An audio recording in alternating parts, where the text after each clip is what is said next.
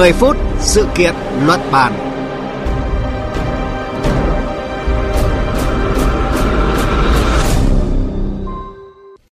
Biên tập viên Thúy Ngọc kính chào quý vị và các bạn đang theo dõi chương trình 10 phút sự kiện luận bàn. Thưa quý vị và các bạn, sau các quốc gia Tây Âu như là Anh, Pháp, Thụy Điển, thì một số quốc gia Đông Âu mới đây cũng đã thông báo khả năng nới lỏng các biện pháp hạn chế phòng COVID-19. Trong đó thì đa số các quốc gia đều lựa chọn việc nới lỏng từng bước, có tính đến sự lây lan nhanh chóng của biến thể Omicron. Tuy nhiên, trong bối cảnh tỷ lệ tiêm chủng ở các quốc gia Đông Âu chưa cao bằng các quốc gia Tây Âu, thì việc nới lỏng các hạn chế lúc này sẽ gặp những thách thức gì? Chúng ta sẽ cùng tìm câu trả lời trong chương trình 10 phút sự kiện luận bàn hôm nay với sự tham gia của phóng viên Hải Đăng, thường trú Đại tiếng nói Việt Nam tại Cộng hòa Séc, theo dõi khu vực Đông Âu.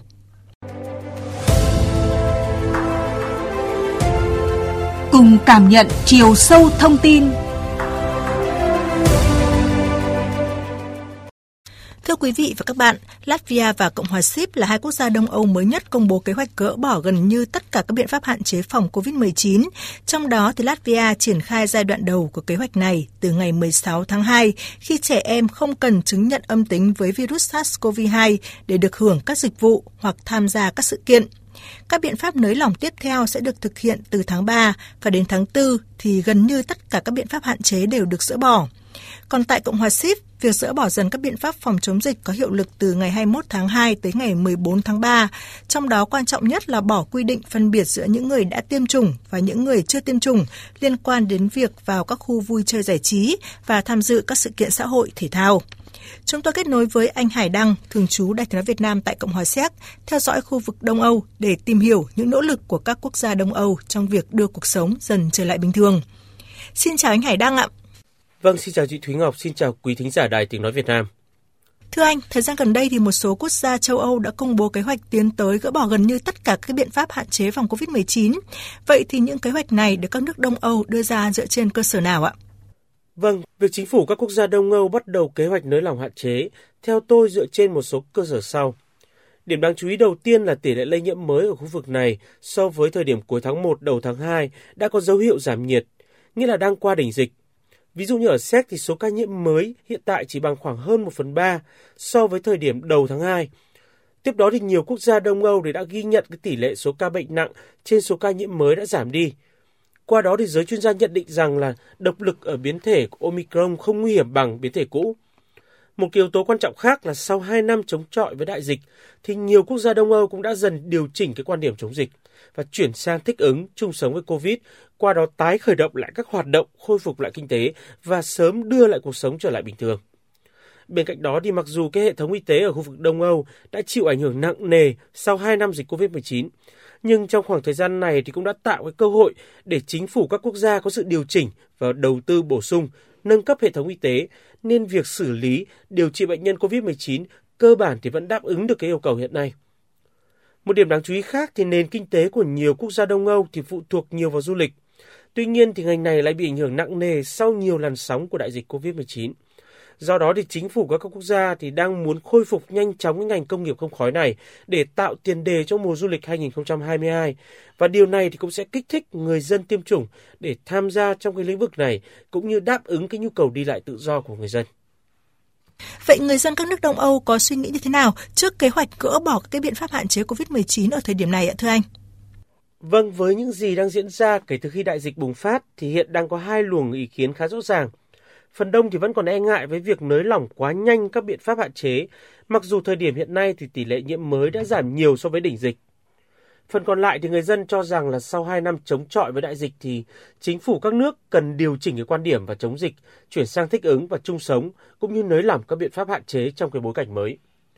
Đơn cử như việc chính phủ Séc thì quyết định gỡ bỏ cái quy định xuất trình giấy chứng nhận vaccine, xét nghiệm âm tính hoặc là chứng nhận khỏi bệnh do COVID-19 từ ngày 9 tháng 2 khi tham gia các cái sự kiện hoặc sử dụng dịch vụ hay vào nhà hàng thì cũng đã khiến cho cái mối quan tâm của người dân với việc tiêm vaccine giảm mạnh trong vài tuần trở lại đây. Trong khi đó thì quốc gia láng giềng của Séc là Áo sẽ dỡ bỏ gần như hầu hết các biện pháp hạn chế kể từ ngày 5 tháng 3 tới. Tuy nhiên thì Thủ tướng của Áo vẫn cho biết là sẽ rất cần có sự thận trọng nhất định tùy thuộc vào cái tình hình thực tế và Áo thì vẫn chưa hoàn toàn vượt qua được đại dịch Covid-19. Với cái nguy cơ xuất hiện của các biến thể mới và cái tốc độ lây nhiễm của biến thể sau thì thường nhanh và lan rộng hơn biến thể trước, khiến cho nhiều người dân, thậm chí kể cả các chuyên gia trong khu vực Đông Âu lo ngại rằng là kế hoạch dỡ bỏ các cái biện pháp hạn chế COVID-19 ở thời điểm này chưa thực sự phù hợp vì dịch bệnh vẫn chưa được kiểm soát hoàn toàn và các biện pháp hạn chế có thể sẽ phải tái áp đặt trong thời gian tới. Vâng, như vậy là sau 2 năm phải áp dụng các biện pháp hạn chế nhằm ngăn sự lây lan của dịch COVID-19, thì người dân các nước Đông Âu cũng đang rất háo hức được quay trở lại cuộc sống bình thường khi chính phủ nới lỏng các biện pháp kiểm soát dịch bệnh. Đây cũng là tâm lý chung tại nhiều quốc gia khác trên thế giới. Nhưng một điều đáng lưu ý là ngày 15 tháng 2 vừa qua, Giám đốc Tổ chức Y tế Thế giới khu vực châu Âu Hans Kluss đã cảnh báo làn sóng lây nhiễm COVID-19 mới đang dịch chuyển sang khu vực Đông Âu. Mối quan tâm hiện nay của chúng tôi là khu vực Đông Âu. Trong hai tuần qua, số ca nhiễm COVID-19 đã tăng hơn gấp đôi ở 6 quốc gia thuộc khu vực này. Theo dự đoán, thì làn sóng Omicron đang di chuyển về phía đông với 10 quốc gia tại khu vực đã ghi nhận sự xuất hiện của biến thể này. Cảnh báo mà ông Hans Klus đưa ra dựa trên những báo cáo cho thấy diễn biến khó lường của dịch bệnh tại châu Âu, trong khi nhiều quốc gia ở Đông Âu lại có tỷ lệ tiêm chủng thấp.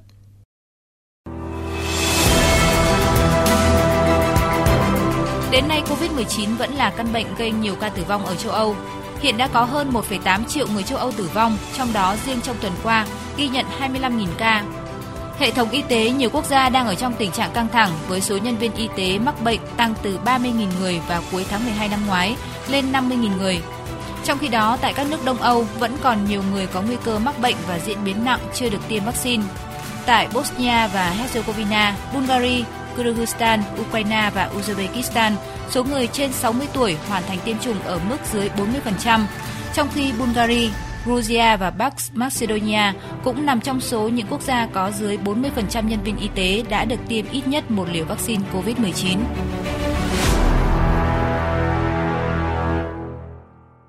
Anh Hải Đăng ạ, như chúng ta vừa theo dõi thì giám đốc của Tổ chức Y tế Thế giới khu vực Đông Âu đã cảnh báo các làn sóng lây nhiễm mới do biến thể Omicron đang dịch chuyển sang khu vực Đông Âu, trong bối cảnh tỷ lệ tiêm chủng vaccine ở một số quốc gia vẫn còn khá thấp.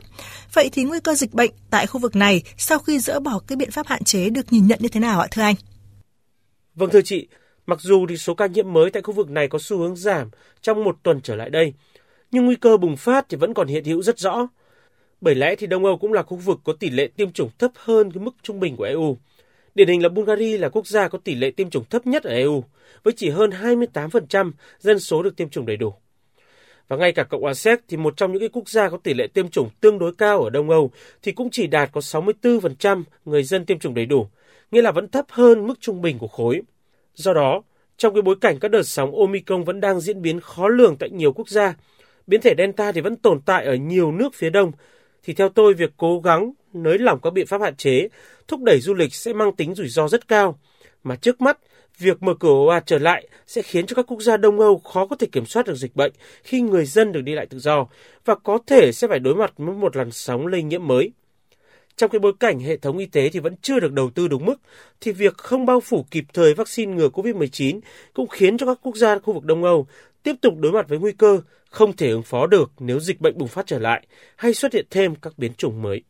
Xin cảm ơn anh Hải Đăng đã chia sẻ với chúng tôi những thông tin vừa rồi. Thưa quý vị và các bạn, như quan điểm của ông Han Cruz thì à, vaccine vẫn là biện pháp tốt nhất để ngăn nguy cơ diễn biến nặng và tử vong ở người mắc COVID-19 và tập trung giảm ca nặng và tử vong cũng là điểm mấu chốt khi các quốc gia tiến tới cuộc sống bình thường mới. Vì thế, với các quốc gia Đông Âu vốn có tỷ lệ tiêm chủng thấp, thì việc dỡ bỏ các biện pháp hạn chế ngừa COVID-19 cần được tiến hành hết sức thận trọng, có kiểm soát và có các biện pháp điều chỉnh thích hợp để hành trình trở lại cuộc sống bình thường phải là một hành trình an toàn. Chương trình 10 phút sự kiện luận bàn hôm nay kết thúc tại đây. Cảm ơn quý vị và các bạn đã quan tâm theo dõi.